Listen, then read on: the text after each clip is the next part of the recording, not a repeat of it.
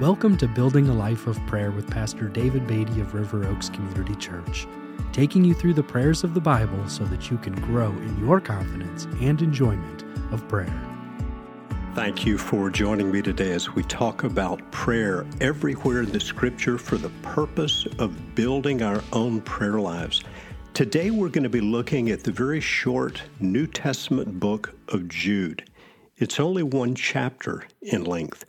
Jude sets forth the theme of his book in verses 3 and 4 um, of Jude. We read these words Beloved, although I was very eager to write to you about our common salvation, I found it necessary to write appealing you to contend for the faith that was once for all delivered to the saints.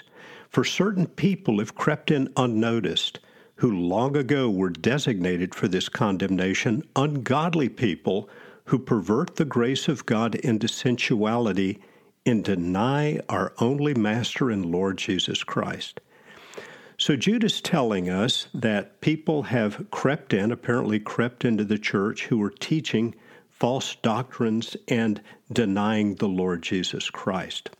Jude gives quite a bit of description about these folks in the following verses, and then we come to his instruction for the believers in verses 17 through 21. We read these words But you must remember, beloved, the predictions of the apostles of our Lord Jesus Christ. They said to you, In the last time there will be scoffers, following their own ungodly passions.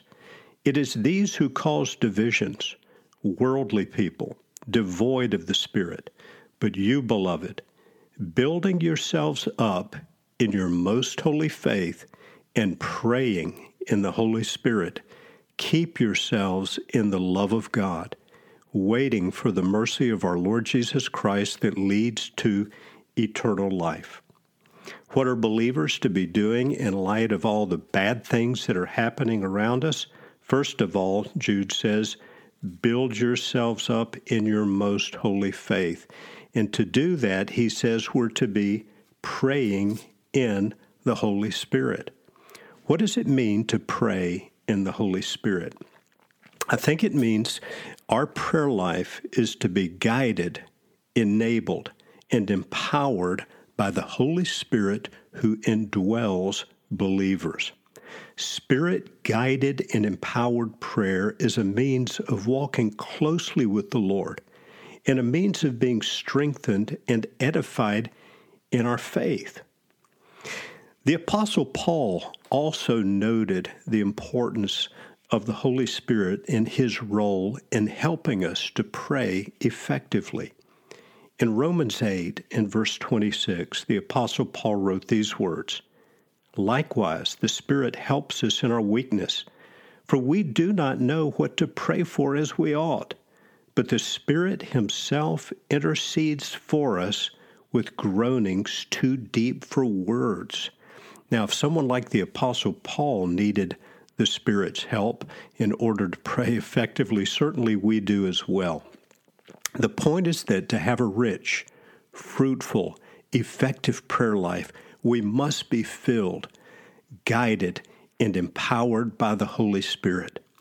Jude continues after instructing us to build ourselves up on our most holy faith and to be praying in the Holy Spirit. He writes, Keep yourselves in the love of God.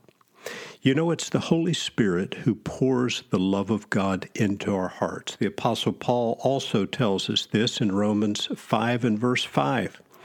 We need the presence of the Holy Spirit to help us pray. We need the presence of the Holy Spirit to help us walk in love. Join me as we pray for the Spirit's greater work in our lives now. Father, we come to you today in the name of our Lord Jesus Christ. We ask that you would give each one of us a greater yieldedness and sensitivity to the leading and the guidance and control of the Holy Spirit. Enable us to be people who pray in the Holy Spirit, and we ask this in the name of our Lord Jesus Christ. Amen.